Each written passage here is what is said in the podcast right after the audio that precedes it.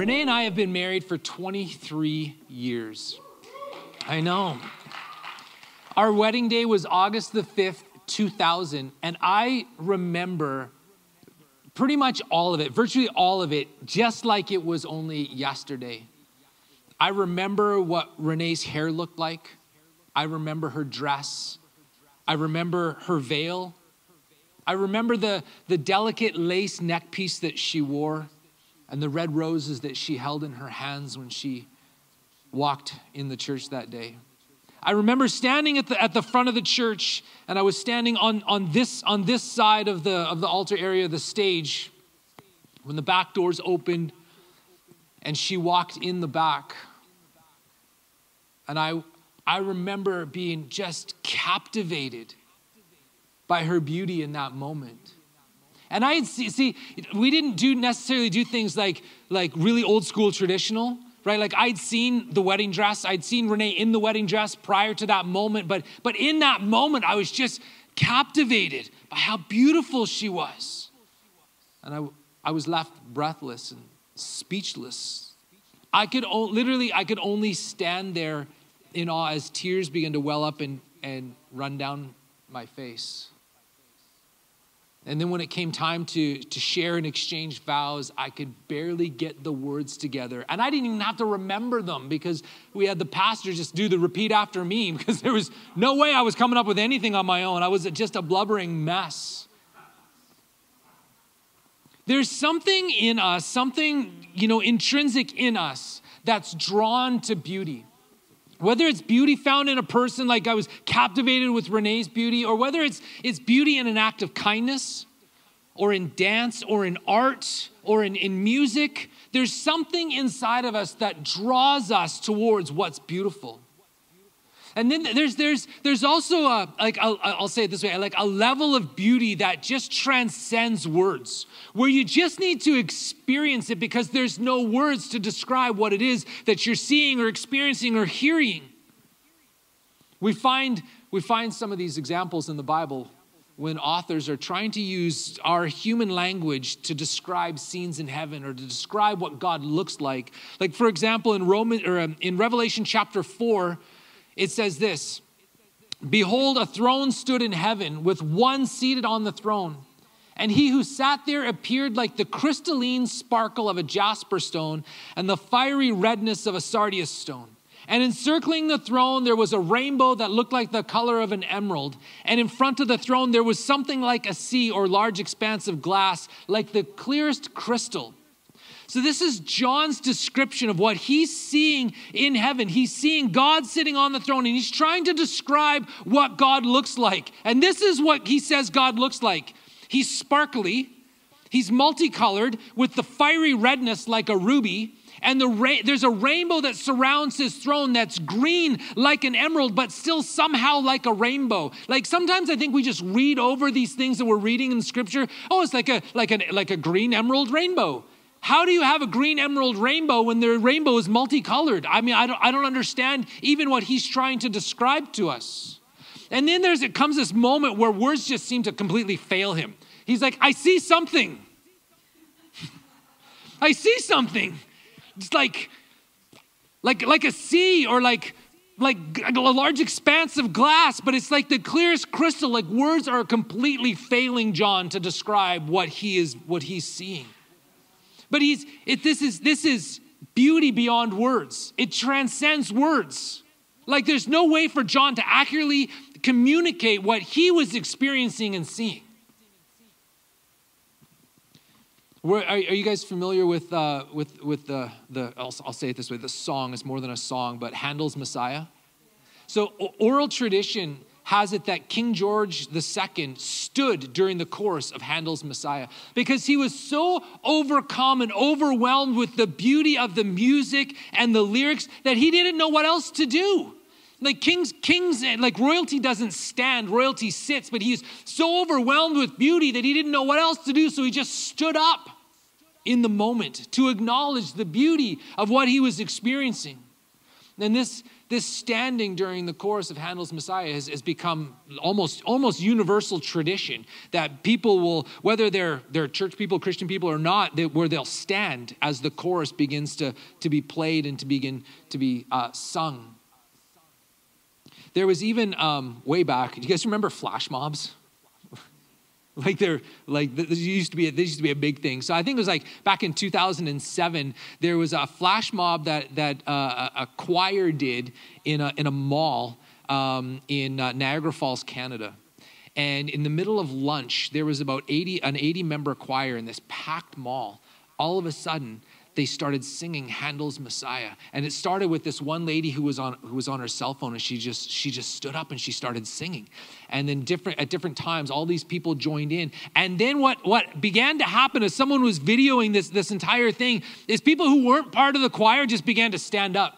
They were just standing there because there was this, and it was honestly, I watched it, it's, it's on YouTube, and, and I, was, I was watching it in, in my office as I was preparing this. I was watching this video. I was just overcome by just how incredibly beautiful it sounded. These people standing, this random flash mob singing this song.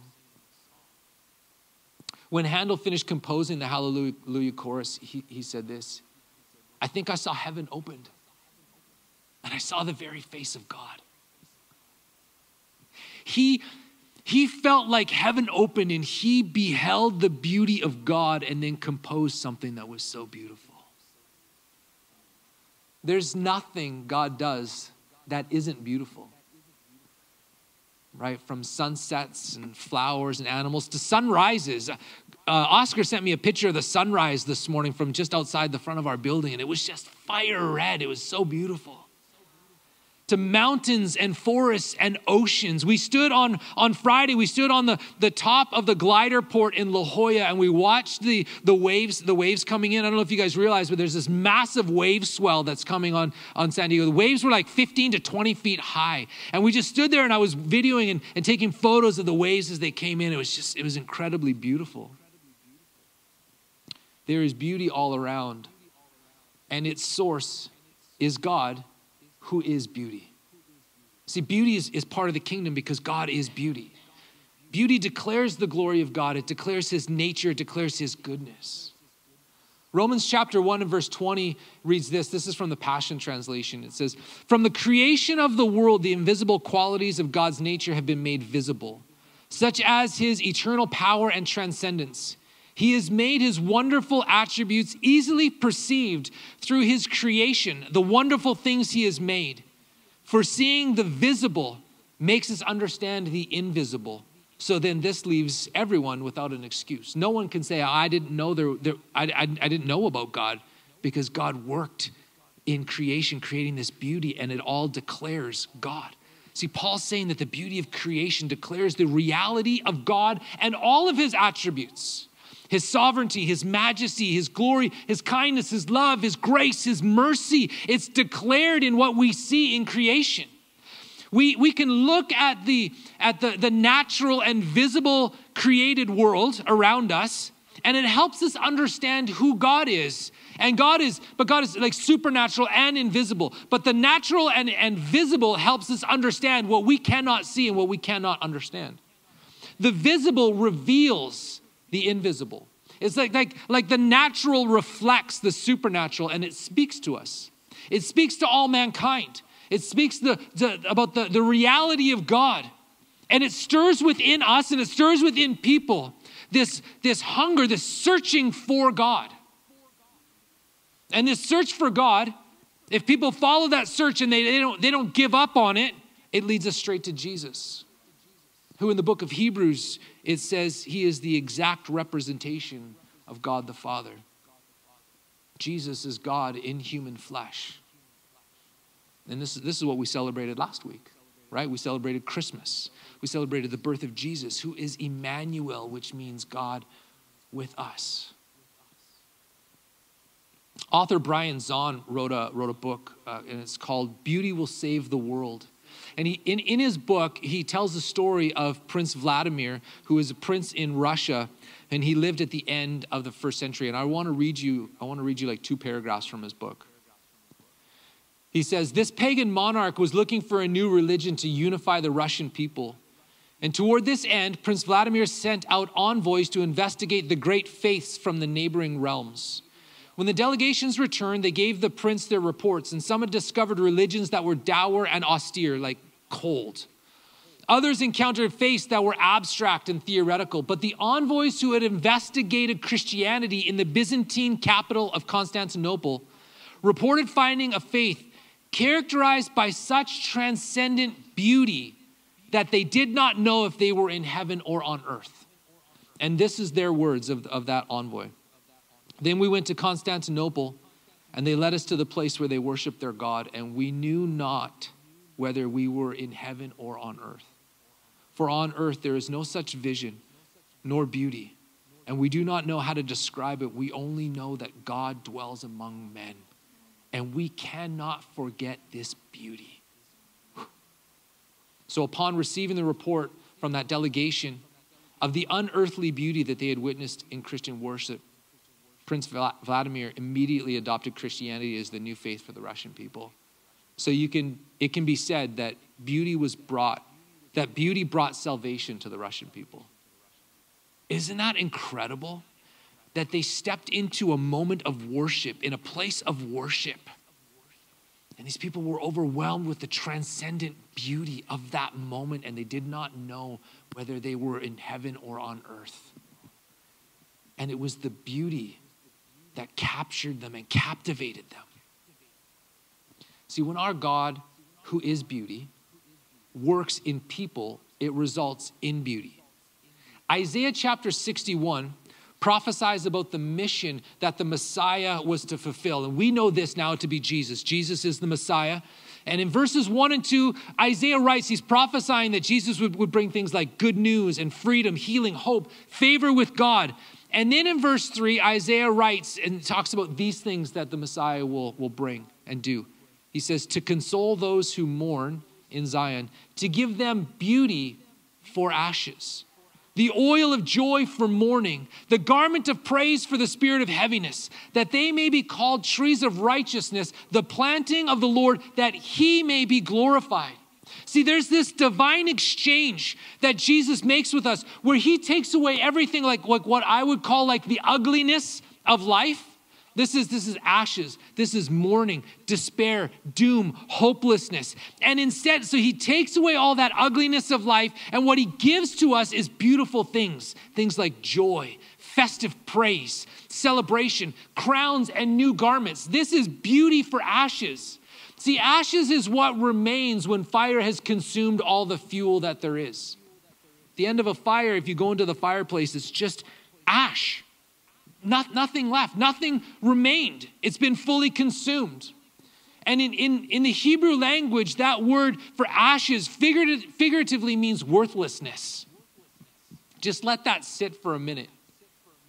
That Jesus takes all of the worthlessness out of your life and instead, He gives you beauty. He puts beauty in you and He works beauty in you. No one but God can take the ash heap of your life, the rubble and the destruction and the hopelessness, and bring something beautiful out from the midst of that. Because He gives us beauty for our ashes. See, he wants to put the very glory of God inside of us, his presence in us, that we would radiate his beauty. Why? For his glory. It's all for him. See, when we reflect the beauty of God, and we go about our day and we go to the store, we go to work, we just we walk down the street, we just are, and we reflect the beauty of God, it brings praise and glory to Jesus. See, there's something about beauty that is transcendent and it triggers inside people praise to God. Like, have you, uh, there's been times where I've, you know, ridden a gondola to the very top of like a mountain peak and you're, you're standing on the very height, like where I was, was, was the Rocky Mountains. So you're standing on the very peak of the Rocky Mountains and you stand and you, you look around and I've just been overwhelmed by the incredible majesty of what I was looking at. And then I turn and you look and you see people all around you and they're doing the same thing. They're just standing and staring. And in their own way, in that moment, that is praise being offered up to God as they are in awe of what they're looking at. See, when, when people look at your life because they know you and they know where you came from and they know what your life was like before Jesus, and when they look at your life and they see what, what God has done, how they've, he's, he's taken the, the, the rubble and the ruins and the ashes of your life and he's worked something beautiful in you, whether they communicate that with words or not, they're staring at you and they're in awe of what they're seeing because they know you and they know you didn't do that on your own. That God works something in you. A few weeks ago, Gretchen felt the Holy Spirit speak to her from Isaiah chapter 62. She felt like God was talking to her about our church and that the promises in Isaiah 62 were for our church. After she shared this with me, I was sitting and I was reading through Isaiah 62 and I was preparing for this message.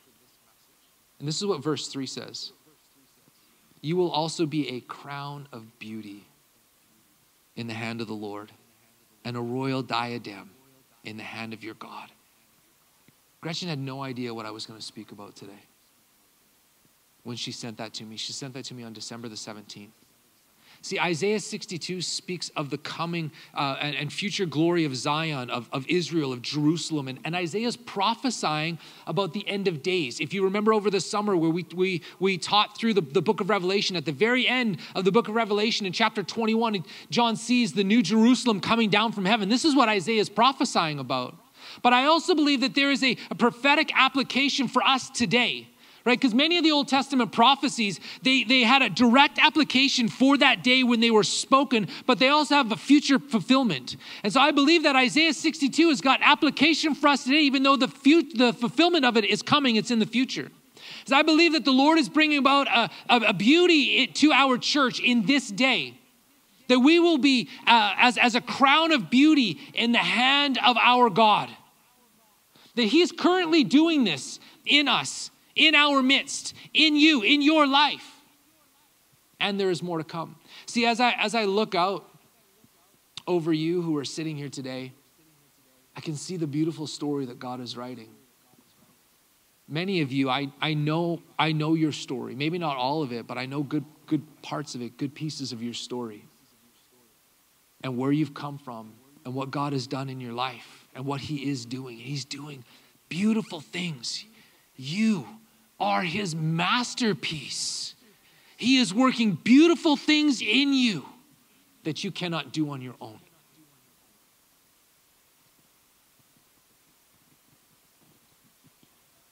God not only has plans of beauty for us in our lives, but He has plans of beauty for our church, our church building. As most of you know, over the past couple years, we've been following the promptings of the Lord for our for our building, for our facility. And we've not only been praying and actively praying that God would, would, would build us and give us a new building, but we've been working with an architect to come up with a design concept. And my prayer and, and our, our leadership team's prayer throughout this whole process is, has been this I want to build what's in your heart. Show us what's in your heart so that we can build that. I don't want to I don't want to build what's in my mind, what's in my heart, what I see, what I vision. Jesus, I want to know what's in your heart and I want to I want to build that. And we believe that the Lord wants to do something new and beautiful with our building. See, the building that we are sitting in where we sit today was first constructed in the 1940s, maybe even a little earlier than that. And it was at first just a, a small little church church auditorium, church sanctuary, and we're actually sitting where that first building, the original building, was built, is in this room. And then over the years, this building has been built onto and added onto, and as you can see, it's no longer just a small little church building, right? But it's it's it's a big, expansive facility. And you can actually see, if you've ever wondered, maybe you haven't, but if you go to the cafe and you walk down the hallway that slopes, and there's there's um, pictures of the progression of our church building from the very, very beginning when it was just uh, like a, a thatch hut to what we see today. And we are the only thing that's ever been at this address, is this church. This facility that we sit in today has been used for incredible ministry throughout, well, we're 90 years old next year. 2024, we turn 90. So you think about the incredible ministry that's taken place over 90 years from this church. The people who have been touched and reached, missionaries that have been sent around the world, people who have been saved, healed, delivered, families who have been changed and transformed. A city has been touched and ministered to and loved on. This facility has been very, very well used. There was a time, there was a time when you would stand across the street and you'd look across at the building and it was a sight to behold, where it was beautiful. Today, our church needs some love and it needs some help, putting it gently. Several years back, before Jim and Gretchen um, made our church their home, Jim was sitting at the lights over here on the, the intersection of uh, La Mesa Boulevard and Jackson, and I believe was facing south, and sitting there waiting for the light to change. And when he looked up and he looked over at, um, and saw this church building. And if, if I'm catching the, the story right, I, I, I hope I am. Um, Jim thought to himself as he looked at the church, and this is what he thought that church looks old and tired. They could use some help. If you've ever stood across the street and looked at our church, it just kind of blends into the block, right? Like it's just from, you know, Baskin Robbins all the way to, honestly, if you ask people, if you're trying to tell people where we are, usually they say like, oh, there's a Baskin Robbins right beside us. And they're like, oh, that church, I know that church. We're recognized by the Baskin Robbins beside us, right? Because we just, we just blend into the block. And as, as Jim sat at that light, he prayed for that church without knowing then that Jesus would move them here to our church family, where they're both now in church leadership. Jim sits, sits on our board. He prayed for this church before he was ever a part of it, thinking, like, God, they need some help. What I want to share with you in just a moment is I want to share with you a video walkthrough that our architect has come up with, working with us, of the design concept of what we believe is, is in the heart of Jesus for our church building. We've settled on this, and this is the target. But listen, before we before we see the video, I want you to begin to ask the Lord to show you what's in his heart. That you wouldn't just see with your natural eyes, but you would see with the eyes of your spirit. You would see with the eyes of faith. You would see with the eyes of your heart. And I want you to know and understand that this, this what you're about to see is, is a concept, okay? It's not like hard architectural drawings. They don't show you which way the doors open and how far apart things are. This is the target. There's a lot of work left to be done, but this is the dream. This is what's in the Lord's heart. So watch with eyes of faith, eyes of faith that will partner with Jesus and dream of what could be as he begins to release his dream into our reality. Let's go ahead and, and turn the video on. You are here, moving in the midst. I worship you. I worship you. You are here, working in this place. I worship you. I worship you. You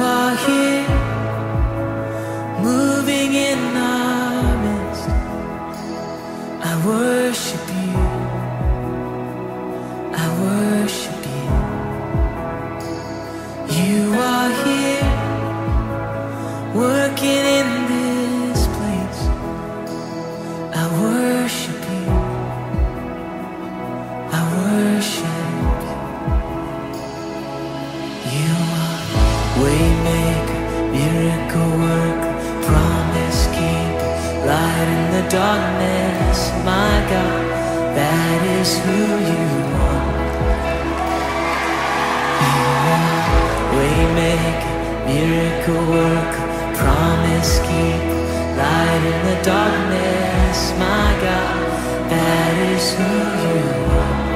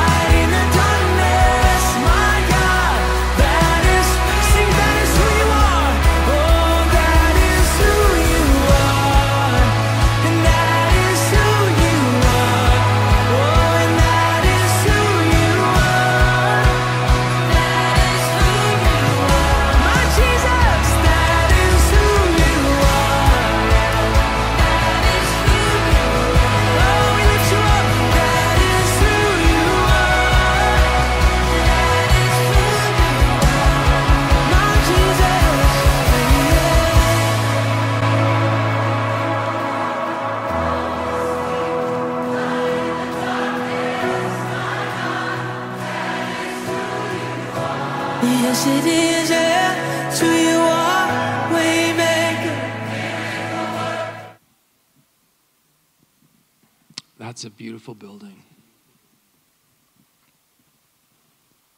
And that's family where we're going. You know, this past fall, I was walking uh, through the surrounding neighborhoods, just walking the streets, and I was praying. And then I, I found myself asking the Lord this question What can our church do for our city? And almost immediately, I felt God respond. And I felt Him say, Build the building build the building. The new building is for the city. Now, let's listen. Yes, there will be like community access and ministry that will take place in the building. We'll, we'll give food away, though there's, there's going to be incredible things that, that, that, that happen in the building. Community will have access. We will do ministry. But this is not, that is not what I felt like God was referring to. What I felt like He was referring to is the beauty of the new building will itself speak to the hearts of people and draw people to a place of praise to God and relationship with Jesus. Jesus is worth it. Jesus is worth it. Like I, I, I, reading the story of those, those, those Russian people who stood in the place of worship and they were overwhelmed by the beauty of what was taking place in worship. Jesus is worth it. Listen, I, I, I don't think that an old, tired, blended into the block building represents Jesus well. Like, just to, just to be real. Like, I don't, I don't believe it represents Jesus well. I want people that don't know Jesus to see the excellence and the beauty of our church and be drawn to him. How? I don't know. I don't understand how God does these things. I don't understand how God speaks through through sunsets and sunrises and, and, and mountain ranges. When you stand there and you just like, wow, God, you're real. I don't have to know how. That's not my realm. That's his realm. My heart, I, I like close my I've seen that video so many times.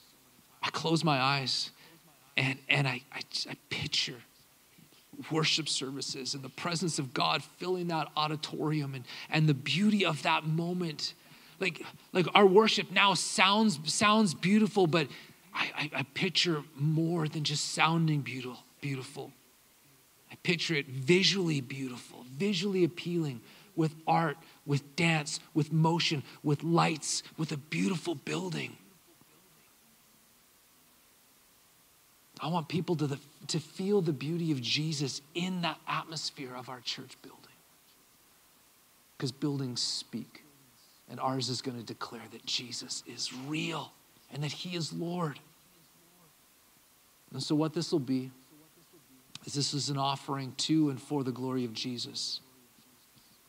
And I just, I want to speak this out there that it's not wasteful if it's for Jesus right? There's a story in the Gospels of a woman who took what's called an alabaster box.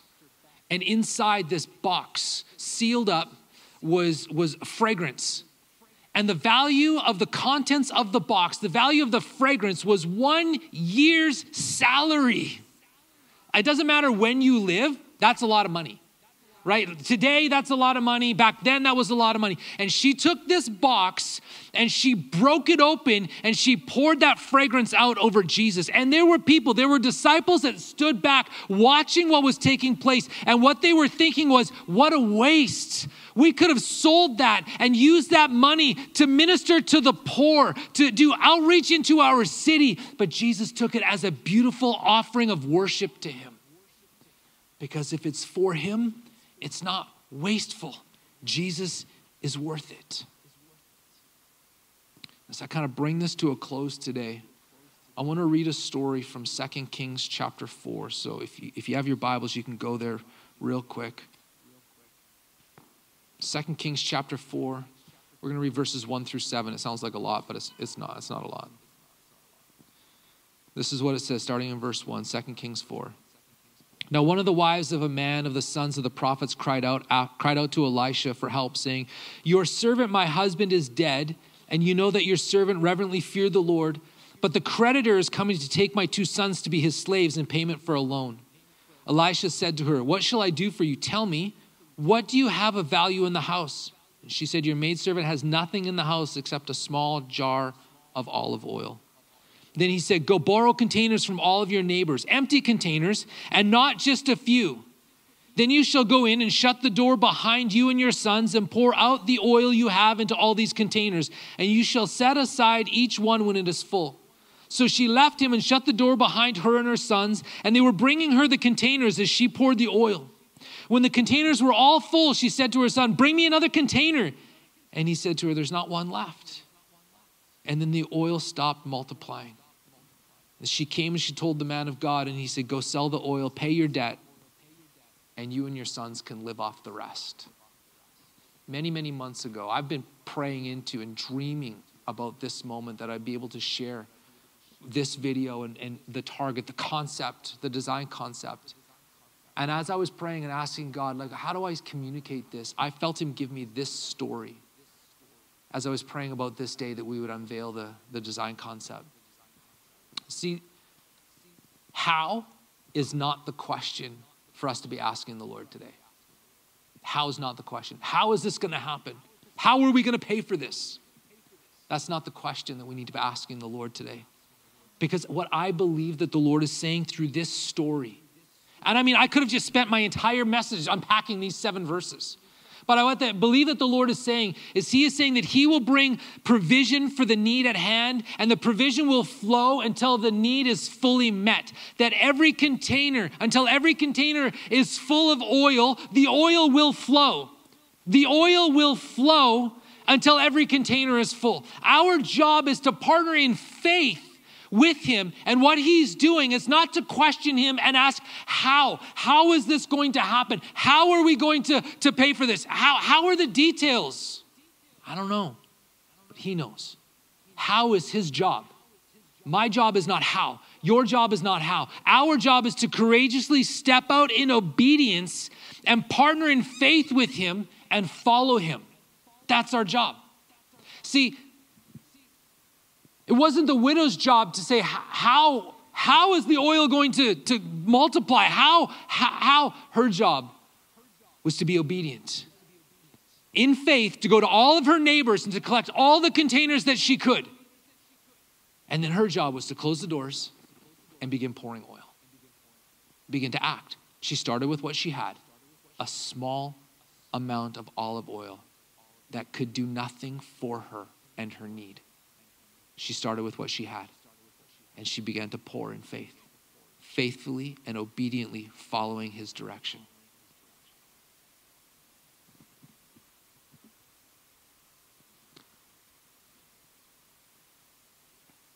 I think typically this is where we call the ushers forward and we receive an offering. Some of you are nervously laughing. So I, I've spent hours praying about how do we partner with God and what we just saw and what, I, what I've just laid out before you as the vision. I've spent hours asking Him because that's all I want. God, what do you, how do we partner with you? Right? Honestly, just do this. Right? Look this way in the room. Look this way in the room. I love y'all. We can't do this on our own. This is not happening. If we do this on our own strength, it's not happening right? So we need to partner with him. So I don't feel to take up an offering today. But what I feel like the Lord is saying is that we need to partner and respond to him. And this is so funny because this has already been said. I love how God works this. Because this is what I wrote. We need to partner and respond to him with a yes and an amen. Yes and amen. And what I know that's vague, but what this means is not everyone's going to have the same response. We're not all, God's not all gonna ask, ask us all to do the same thing. Some of us, He's gonna ask us to partner with Him in prayer and to continuously pray that God would, would bring about the building, that he, that he would make a way, that He would provide, right? That's, that's, that's, your, that's your role. And, and that's, listen, that's not a lesser role. Like, there is no greater thing that we could ever do than pray, than pray it in. And so, for some of you, that's what He's gonna ask you to do. For some of you, in a moment, we're going to take a moment. I'm going to ask a couple of you to, to come and pray, uh, pray into this, this, this project. But and when we do that, some of you, I, I believe, are going to get up and you're just going to walk over, and you and you're what he's asking you to do is lay hands on the old building and to call the new building out of the old building. which I know is weird, but that's what I felt him say that we are going to call the new building out of the old building. Now, I don't want to diminish that, that there could be somebody here and inside you feel a stirring from the Lord and that you want to give financially. I, I don't want to ever stand and be like, I'm take to take that away from anybody. And so if you're here and you do want to give, there's envelopes in front of you in the seat pockets, and you can just you know put put your your offering in there, write on it building, and you probably have never noticed this, but if you walk out these back doors, there's two black boxes on either side of the doorway just drop your offering in there. They're locked boxes, or you can give through through um, through PushPay.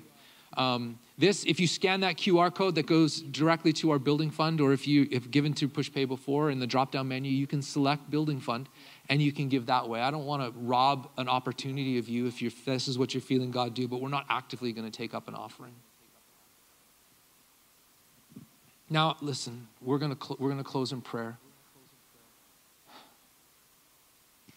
And I'm going to ask, I'm going to ask two or three of you to come and pray. But as we do, I want to, I want to, maybe you're sitting here and you're like, how does this apply to my life? like, I came here looking for hope and you're talking about a new building. This means nothing to me. Like, literally, the ashes that you were talking about a moment ago, that's where I am. And how, like, how does this apply to my life? This is how it applies to your life.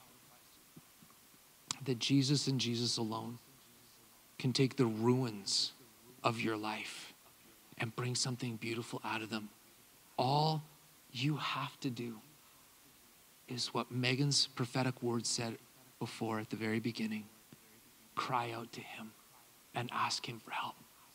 You put Jesus on your lips and say, Jesus, I need you. That's it welcome him in.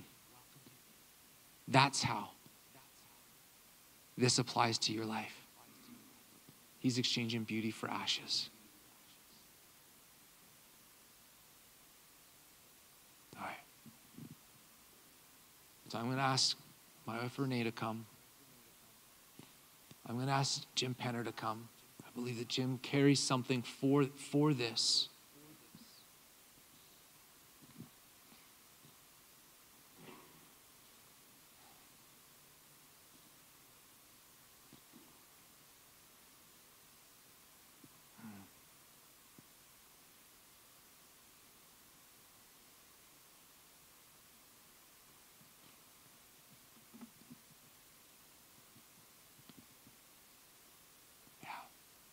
Know I'm just taking a moment.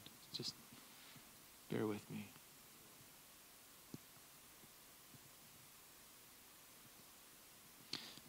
Luz, would, would you come and pray?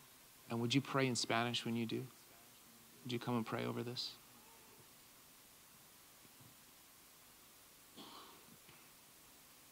And then um, I'm going to ask for forgiveness in advance. I know. Someone's getting really nervous. Johan, would you come and pray? I've never asked you to do anything like this before, but you've been on my mind all morning, and I just felt like just pray whatever the Lord puts on your on your heart uh, about this this building. Jim, I'm going to have you start. Oh, Father, over and over in Scripture, your people came up against something insurmountable that you asked them to do. You asked them to go into the promised land and take the promised land, yet they come up against the walls of Jericho and said, We can't get over that wall. And yet they could. They just had to have faith in you. And when your children of Israel, when you let them out of Egypt, they thought they were free, and yet they were backed up against the Red Sea with the army bearing down on them. And they said, There's no way around this. We can't get out of this. And yet they could. They just had to have faith in you. So, Father, we look at this building that would cost more than the combined salaries of every member of this church and everybody sitting in this auditorium, and we say, there's just no way. And yet there is, because we put our faith in you. Whew. Thank you, Father. We give you all the glory and all the praise.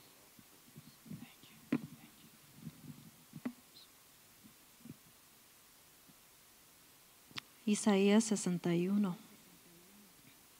Isaiah 61. El Espíritu del Señor está sobre de mí y de ti. Y unge con nuevas fuerzas para dar libertad a los cautivos y buena nuevas a aquellos que están oprimidos. Padre, Padre Santo, gracias te damos, Padre, por esta nueva, Señor, oportunidad de venir hacia ti y, Señor, clamar tu nombre, Señor, para que tu misericordia, Señor, en abundancia, Señor, se rocíe a través de ti, Señor, sobre cada uno de nosotros, nuestro corazón, Señor. Y que clamemos a ti para que venga la sanación, Señor, a nuestro cuerpo, a nuestra alma, a nuestra mente, Señor. Así como hiciste una nueva construcción, Señor, en nuestras vidas, tú que amas nuestra alma. Así, Señor, te damos gracias por la nueva construcción, Señor, que vas a hacer aquí en este lugar, donde su, tu nombre se clama, se convoca, se te exalta, Señor. Donde habrá alabanza, Señor, donde habrá honor a ti, a tu nombre, Señor bendito. Así que, Padre, bajo tus alas y bajo tus sombras y bajo tu fuego, Señor, y bajo tu, Señor, cobertura, Señor. Es que ponemos nuestras vidas, Señor, y nuestro corazón ante ti y ponemos este edificio y esta área y esta región debajo de ti, Señor, en protección, Señor. Te damos gracias, te damos gloria y alabanza en el nombre de Jesús. Amén.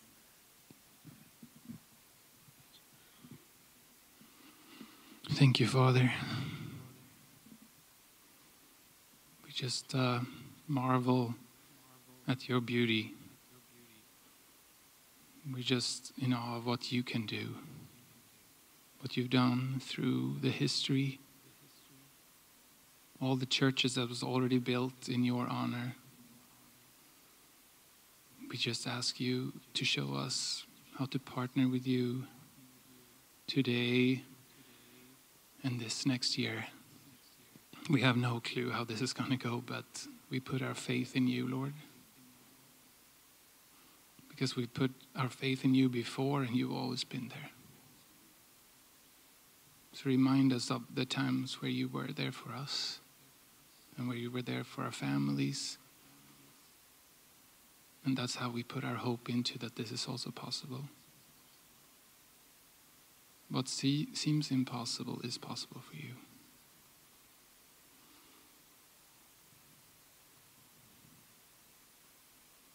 Thank you, Father.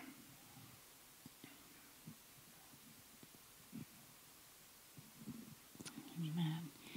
I just feel even that the Lord is saying that He's going to begin to ask some of you to do some things that are going to seem really um, kind of ridiculous or doesn't even make sense to the connection, but they are going to. It's going to be connected. It's going to unlock something. Uh, so why don't we stand as I'm just going to pray um, as the last one here. Let's stand and let's just. Uh, uh, if you're next to someone and you want to like hold their hand or whatever, you don't have to, but if you want to, um, just to kind of unify us a little bit. And um, I'm just going to read something in, in Jeremiah. The Lord said, Look, Jeremiah, what do you see? And he replied, He said, I see a branch from an almond tree. And the Lord said, That's right. and it means that I am watching, and I will certainly carry out all of my plans because the Hebrew word for watching actually sounds like the same word for almond tree. Uh, so the almond and watching, and that's what he was showing him. And, and I believe that God is saying that he is he is watching over his word and his promises for our new building to carry it to fruition completely. And in in in First Kings, and this is where I'm going to pray. Right now, I'm going to pray through the scripture.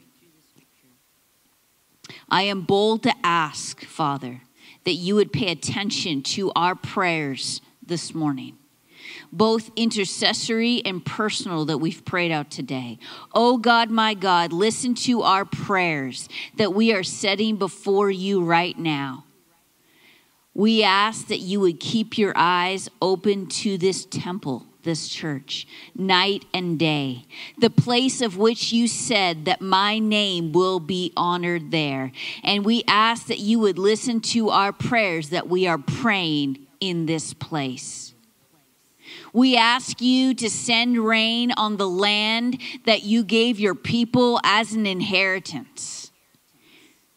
We ask that you would come and do the work that you've promised to do, that you would listen from your home in heaven and answer our prayers. We thank you that people are going to be attracted here by your great reputation, your wonder working power. All of those who come to pray at this temple, at this church. So, hear from your home in heaven this morning. And let it be as you have said, according to your word, as we stand upon your promises. The yes and amen. Amen. God bless you, church family.